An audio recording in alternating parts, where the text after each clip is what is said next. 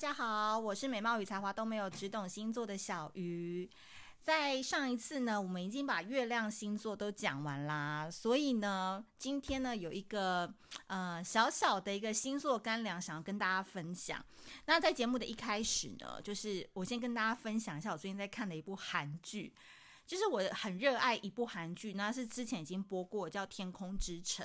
然后他是描述说，在韩国的上流社会啊，就是大家为了要挤进那个就是名校，然后在那个上流社会当中，不同家庭当中的斗争。然后你就会看到说，哇，很多人性的黑暗面，不论是外遇的题材、升学压力、同才之间的竞争，以及韩国社会其实是非常保守，然后又是。非常的，嗯，怎么讲？就是你要成为顶尖人才，你好像才能在社会上拥有话语权，或者是你才有这个 power 的一个一个一个戏剧。那在《天空之城》之后，最近我在看的叫做《顶级公寓》，就是 Penthouse，然后它是一个永远不老的青春偶像柳真所演的。那我自己在看了大概前三集之后，我就觉得说。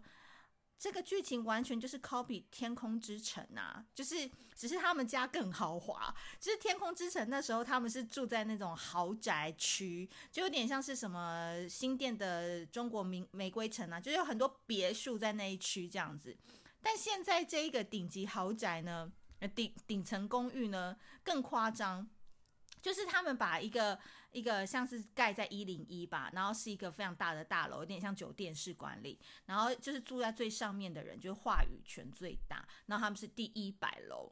然后我觉得在第一集一开始的一个突然的事件，就非常的吸引我。然后也是因为那个事件，就开启了女主角，就是她是为了女儿。呃，为了让女儿出人头地，会有点不择手段的一个母亲，那你就可以看她怎么从市井小民啊，当房屋的中介，然后慢慢的往上爬，然后爬到上流人家，然后可能有在进行她的复仇计划吧。就是这部片现在正在安档当中，并不是已经播完了，所以我觉得这部戏就是非常推荐，就不喜欢看小情小爱，也不喜欢看情爱纠葛，不喜欢只有欧巴的人的话，可以来看这部戏。那呃，这部戏我觉得它探讨的面向也蛮多的，就是外遇的题材，然后孩子们学习的压力，然后连小朋友就是在学习的过程当中都会霸凌啊，然后瞧不起对方等等。那我觉得这部戏至少看起来是紧凑的，然后也是非常非常的可以让人发人深省。那等到我看完之后，如果有更多的感想，再跟大家分享喽。好的，今天呢要来跟大家讲的星座干粮呢，其实是。我觉得每一次啊，我们讲到那个这四个星座，大家不免俗的就会冠上说，就是花心鬼啊，就是爱玩的彼得潘啊，他就是渣啊，他就是自私啊，什么什么的，就是会有这种很多的标签在身上。但是我必须说，这四个星座有一个非常非常棒的优点，值得我们学习，就是他们是断舍离的专家。那今天我们要讲的这个四个星座呢，就是变动星座。变动星座的人，请化解下好不好？来，哦，听到了，听到了。双子、处女、射手，还有双鱼。今天我们讲的就是，如果你的太阳跟月亮是落在这四个星座的话，都可以来听这一集哦。但是今天这一集不会只有讲星座，我觉得还要教大家一些日常的实践法，这一集才算功德圆满，好不好？所以。大家听完之后要记得帮我评论、留言、转发给你的朋友等等等，帮我推上排行榜。好，首先我必须要说，很多人提到变动星座呢，都会想说他们就是一群不安于世的人，非常喜欢新鲜感，非常喜欢跟人家交朋友，在感情当中也不是非常认份的人。呃，我必须说这些话是对也是错，因为其实变动星座的人，我必须说。呃，他们有分为两派，第一派就叫做老派，第二派就是叫做创新派。那我觉得老派的部分，在变动中的老派，我觉得就是双子座跟射手座，因为对我而言，双子跟射手他们就是很容易搭在一起，就是双子容易遇到射手，然后射手会很爱双子，就是他们又可以在榕树下面，就是泡茶泡一整天，然后聊一些古玩啊、历史啊，然后政治啊什么的，然后晚上回家吃完饭以后又可以化妆，然后换衣服，然后一起又去夜店玩，就是在那种最新潮流跟老派之间，他们都是可以很极端的游走，所以我就常常说，双子跟射手真的是一对哥俩好，一对宝，你知道感觉。那他们两个有个共通点，就是他们内心都有一个非常执着的思想。那双子座是所有变动星座跟风象星座当中，我觉得是最怀旧的星座嘛，就是他可能会为了他心中的一个理想，或者是他心中所想的一件事情，一直不断的去努力，一直不断的去试。那在这个试的过程当中，你可能就会觉得他很渣，或者是他很需要搜集资料，他很需要去跟不同人的来往，然后他才能就是达到他心中所想要的这个蓝图。呃，比如说我看到很多双子，其实双子座的人在这一生当中，他只要把一件事做得好，做得极致，做得透彻，做到专家，他这一生就变李国修所说的功德圆满。但偏偏双子座都很皮毛，但双子座就是都是懂那些皮毛，但是他不一定就是都懂得很深。那我觉得射手座的话，则是说他心中有一个他自己的思想，跟他自己的一个理想，那他需要去透过很多不同的呃人、不同的资料来辩证说，嗯，这个感情要主动追求才是正确的啊。所以他大概中间就会试了一百个人，是他主动追求来的，然后他最后就会论证说：“哦，对，我这个中心思想是正确的。”但是如果他一百个人之后，他发现说：“啊，人还是要被动比较好。”那他也会就觉得说：“对对对，人还是要被动就好。”就说结果论，其实对他来讲根本没差。他这个结果就是只是他在中间实验过程当中一个借口或一个依据而已。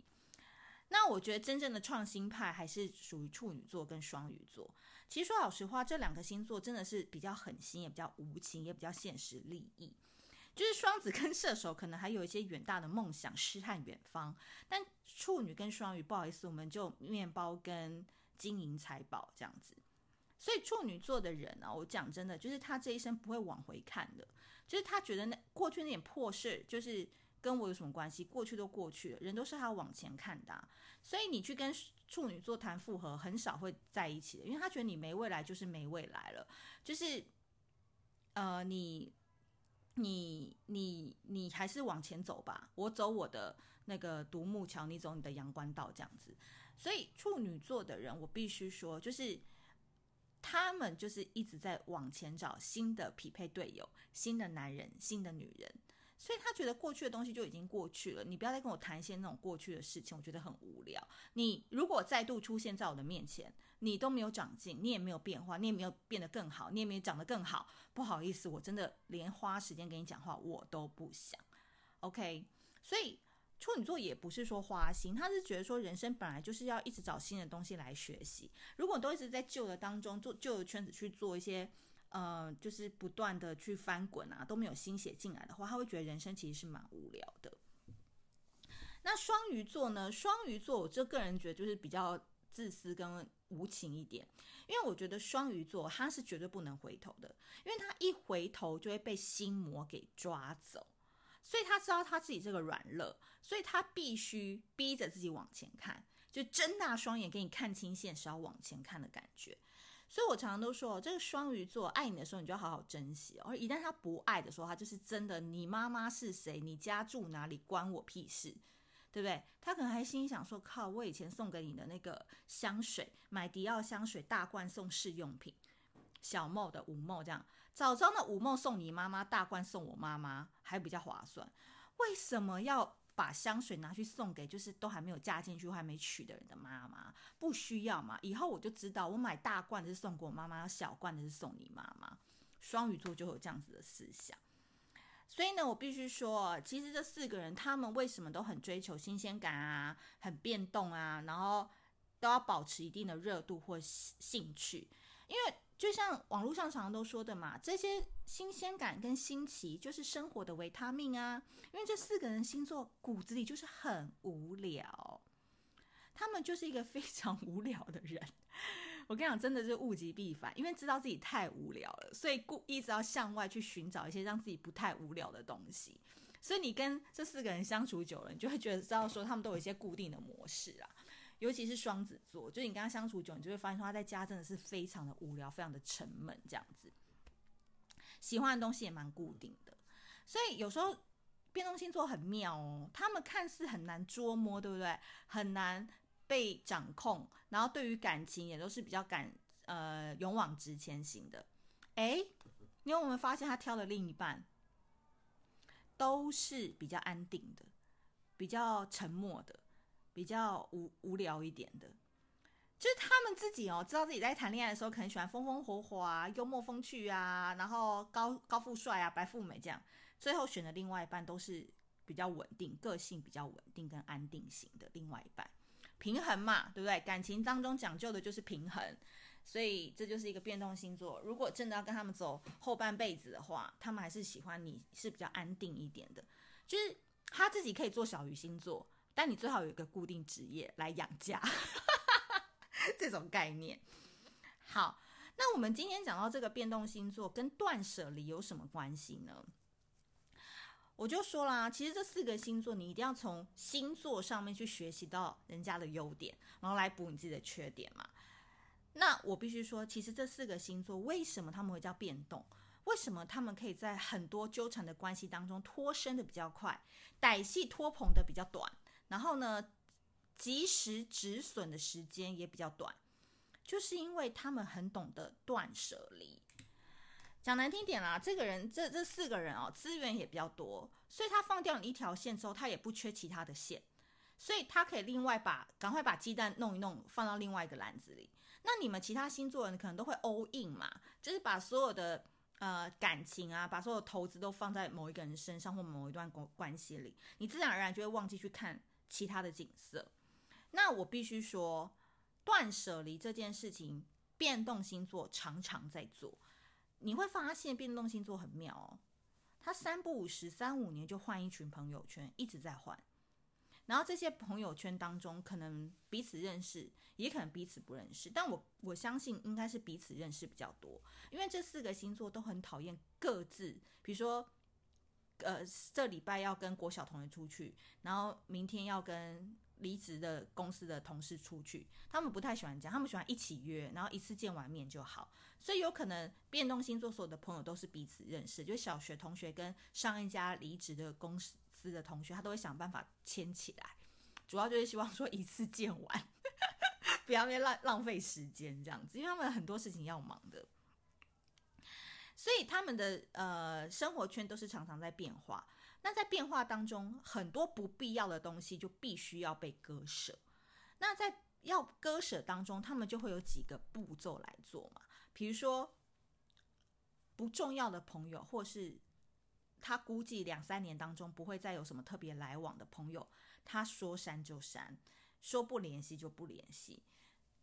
再来嘛，就是最多就给你一个礼貌性的距离这样子，但是他是绝对不会再跟你有多深入的交往。第二件事情是，他们的家里常常都会清空，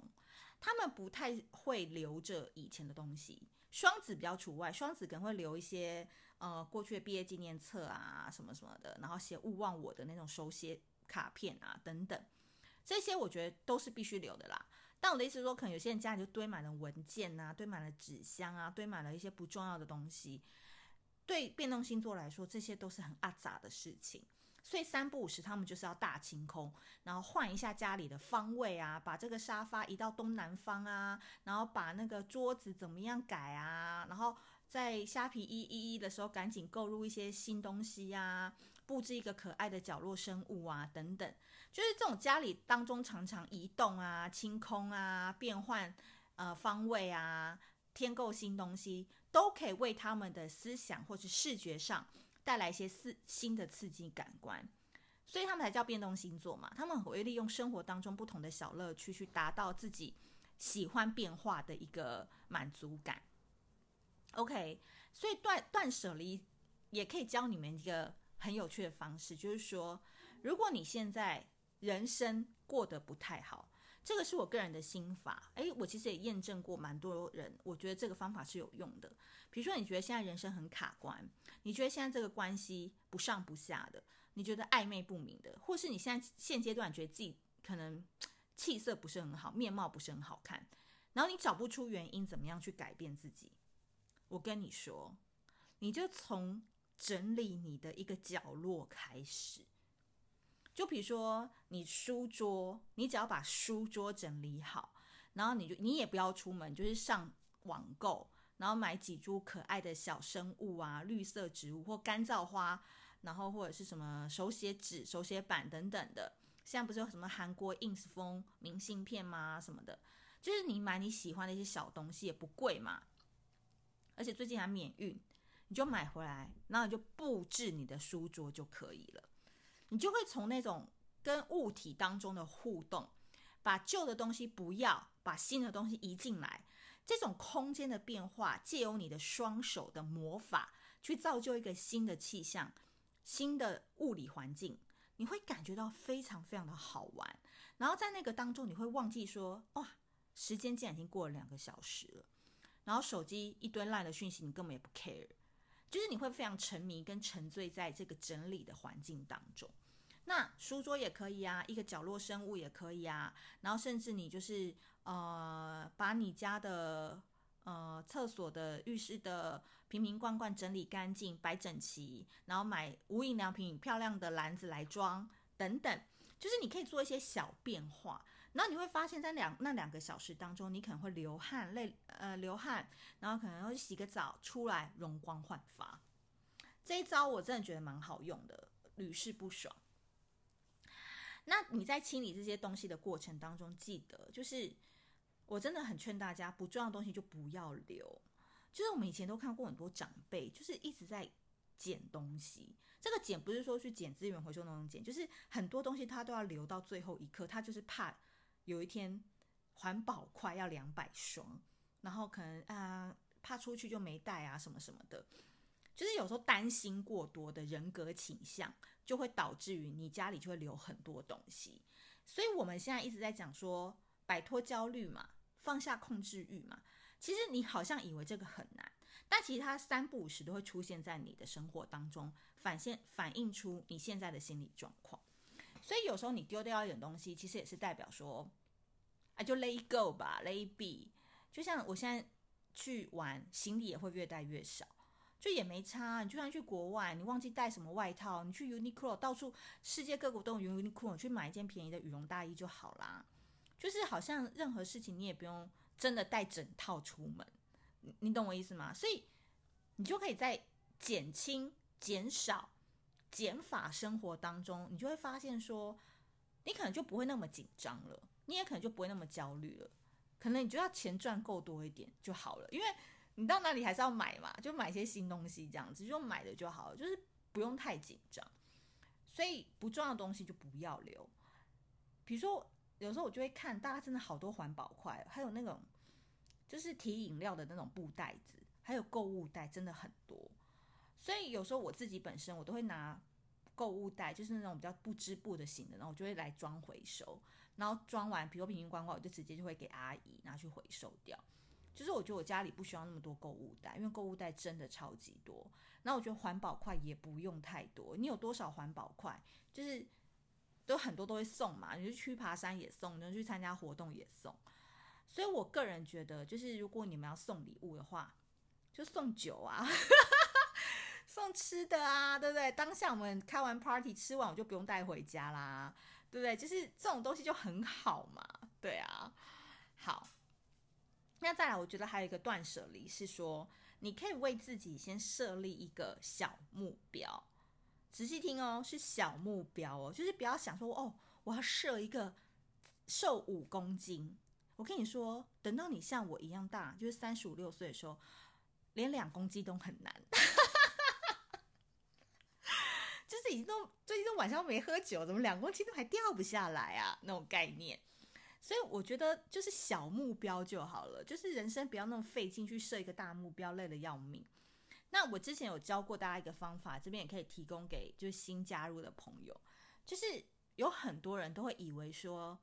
网红啊、YouTuber 啊、呃 Facebook 的粉砖好像很好做、很好经营，然后很多人就觉得说啊，每个人都可以吧，只要你有一个特色，比如说你很会化妆，你很会写文章，好像就可以来做这样子。那当然，我自己的看法是，我觉得当然每个人都可以做嘛，因为像你只要成立一个粉专，那基本上你的亲朋好友啊、你的姐妹淘都可以是你的粉丝，就每个人都是自己的 KOL。但其实我觉得这当中最难的一件事情就是你能不能持续，因为比如说你经营粉专这件事情，就是如果你发一个文，然后你连续发了五六天，赞就一两个，或是就两三个，那。如果你的目的，我先讲啊，如果你的目的是希望获取更多人看到你，而不是说这个地方是你的树洞，比如说很多人都会把 IG 当自己的私密树洞嘛，那这是另当别论，就是你有人看没人看没差。那我们今天讲的是，很多人都想要当网红或者是社群的潮流达人等等，你就不会想要继续发了，就是你看到那一两个赞、两三个赞，就是那种你知道那种 怜悯型的赞。你就觉得说，对啊，这篇文章好像也没有给人家互动的感觉，就是人家也不知道留什么，对不对？有时候我们都会这样嘛，就看完就哦，看完了，就也不知道留什么这样，那就会变成是说，你就没有动力了，你就会觉得说，算了，我还是不要做好，我要去上班等等等。所以当然每个人都可以做，但你要怎么样做到，就是你还是有兴趣，然后你可以去持续做这件事情，这个才是最难的。因为比如说一开始你有想说你要当 YouTuber，然后你要拍影片。一到这个关卡，很多人说算算了，不要了，好拍影片好像很麻烦呢，还要有一台很好的什么相机，然后还要买脚架，然后我我还要买那个灯光，还要有棚什么什么的，很麻烦啊。那个像那个什么有什么美妆达人啊，我想想，是不是什么 Gina 还是谁的，就是都拍的很漂亮啊，什么粉红少女啊这些，那我要怎么样拍？其实这就是一个。一个你最需要解决的问题啊，就是你一开始想到这件事情很难，就不会想去做嘛。这就是最简单的问题。所以那时候我就会跟大家分享一个，是说，如果你本身你觉得你的化妆很漂亮，然后你也长得不错的话，那其实你就是要把拍影片这件事情无痛的去处理，无痛的放到你的生活当中。比如说怎么做？你每天早上你都会化妆，你都会出门，对不对？那你只要在你每天早上化妆的时候，你就在旁边架上你的手机，然后就是开你开始拍你化妆的过程，然后这中间你都不要去看镜头，你就是照样化你的妆，然后化完之后你就对镜头看一下，然后就把这个影片就是录起来这样子。你先去试试看，你能不能做三十天。就是你能不能就是持续的做三十天？就是你每次化妆的时候，你都会录影。那我觉得，如果你第一阶段你三十天你都做不到的话，那你可能就要考虑再想一想，说你适不适合做 YouTuber 或者是 Facebook 这些社群的一些媒体，因为要持续产出是非常难的事情，而且你写的文字不可能是只写给你自己看，你一定是写给大家看或拍给大家看，这是一个。那第二个事情是，如果你已经过了三十天了，诶，那就太棒啦！你不是就有三十天的素材了吗？所有人千万不要眼高手低，就是以为自己在写，自己拍完就会很厉害，要剪得跟蔡阿嘎或者是流氓一样很好看，然后那种语速要变快什么什么的。拜托，你只要想说，你一开始放这些都不会有人看就好了，就是你就是放上去，然后可能就是你的朋友来看，最多你就是。十个赞，十个爱心这样子，但是很棒的原因是你已经踏出第一步了，你的三十天第一个关卡你已经完成了，而且你已经有三十天的素材可以放了，而这三十天都不是你额外用时间来录的，它只是记录你每一天化妆的过程。那当然，你本身底子好的话，你甚至就是加点音乐，你就可以放上去了，因为现在不太流行讲话嘛。那你就放三十天啊，让三十天的素材在上面滚动啊，然后持续的去吸引人来看你的频道啊。那这样其实就是无痛的小目标法，就是它只是在记录你的生活。等到你知道录影是怎么回事，知道自己的角度哪一个地方最好看，你接下来你可能就会去宜兰小旅行的时候会做一点变化了嘛。那你可能就会诶加入护肤的过程啊，或者是什么样的过程，这个你们应该都比我了解。那我的意思是说，前期的三十天，你要把这个无痛的拍摄法加到你的生活，你要去测测试看看，你能不能持续达到这个目标。那我觉得断舍离很重要，为什么要跟目标有关？因为你要持续有新的动力，你才能舍去过往。这个道理非常非常的好懂，就是你分手之后，你只要找到下一个更帅的男生，或是你的天菜，或是比原本的对象更好的话，你马上就会忘记前任带给你的痛苦。所以断舍离很重要的。的一件事情，你们要搞清楚，绝对不是说一直在删除以前的东西，而是你在删除以前的东西的时候，你要同步进行新的。那当然，我们不是说每个人都要滥情，一直去找什么下一位更好。但是我们在日常生活当中，你就可以去建立自己的小目标嘛。比如说，你有没有办法每天去跑步，跑个十分钟，或是你在倒垃圾的时候，像我自己，因为我是不能逼的人，所以我也没有说很瘦，就是你要叫我去干嘛，我是没办法的。可是。我觉得讲这个方法有点无聊，就是我每次去倒垃圾玩的时候，我就会从巷口跑步回家，就大概短短两三百公尺啊，就用跑的回家，但是让自己至少心跳会跳起来嘛，好久没有心动的感觉了，就用跑步来代替，这样子。好，这是这是第三点，那第四点是，我觉得也是最重要的，就是我觉得不要太去在乎。某个人的意见，或者是长期给你意见的人，这样讲好像有点绝情，但是我觉得有时候真的不太需要理会太多人的意见。我觉得这个是思想上的断舍离。就像我以前就是刚开始做呃媒体的时候，就是我常常都会有几个人是我会去请教的对象，但是我后来就发现说，等到你自己做到一定程度或经验的时候，我好像就不太需要他们的意见了，因为。到后来你就会发现，说他们的给你的意见有时候可能是打枪你，或者是不赞成你，或者是呃会听完会让你觉得心情不太好，或是那个口气会让你觉得他好像有点瞧不起你。我不知道你们有没有类似的感受啦，但是我是有，因为你去请教别人的时候，那个人一定可能是比你厉害或是权威嘛，那他会给你意见，有时候就讲话就会比较机车啊这样子。但我后来都会发现说，那我可能就不需要了，因为可能听完之后如果。就是虽然可能是忠言逆耳，但是我觉得情绪跟心情还是最重要的。所以，我我还蛮希望，就是说你们接下来要有一点底气，就是说你们可能长期都会想要问某个人的意见，或是给让别人给你一些想法或建议。但我觉得我们经过了二零二零年这么多事情之后，我觉得你对人人生，你应该要更多是有自己的判断力跟相信自己的直觉。讲难听点，你现在也不是谁嘛，你是 nobody，你又不是什么郭台铭，你又不是什么大明星，就是财家财万贯，you have nothing to lose，就你也没什么好失去的啊，就是你用你自己的判断为人生自己去做决定，就最后会怎么样吗？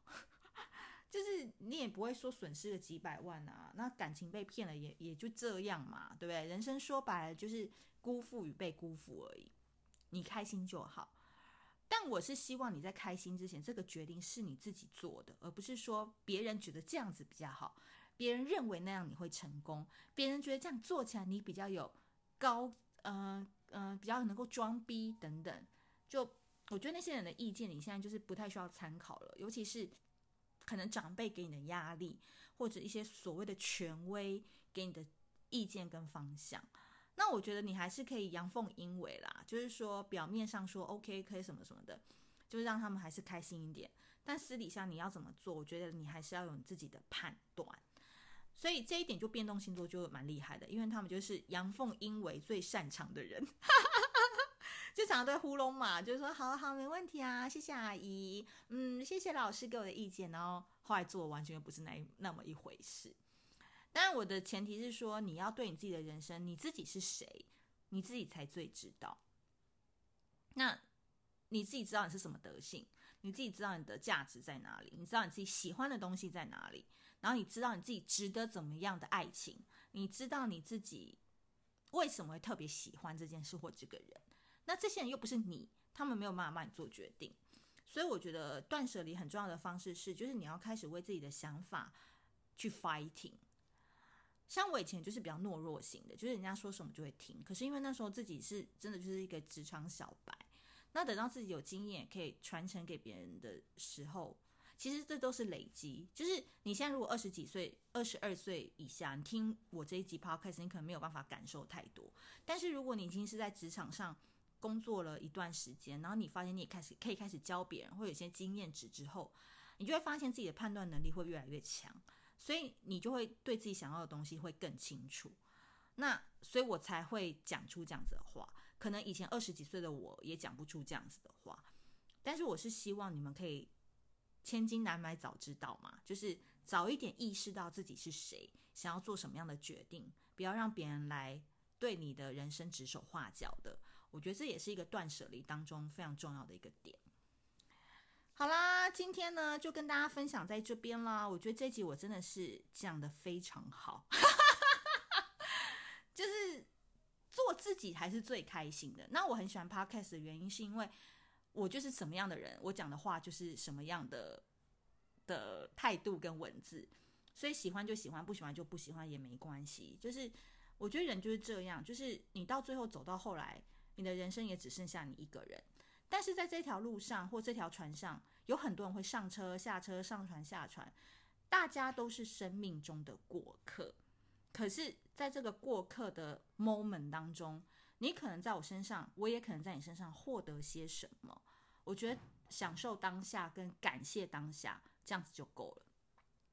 靠腰又有太有点太鸡汤了，有点恶心了。那我们就今天节目就此打住，好不好？那最后工商时间一下，十一月二十一号。我们的微醺讲座持续报名当中，如果你想要来现场被我骂的话，欢迎赶紧来小鱼星座报名喽，好不好？期待我们在年底最后的相见，不要讲最后相见，呃，期待我们在年底开开心心的相见，为二零二一年的自己立下一个 flag，说我一定会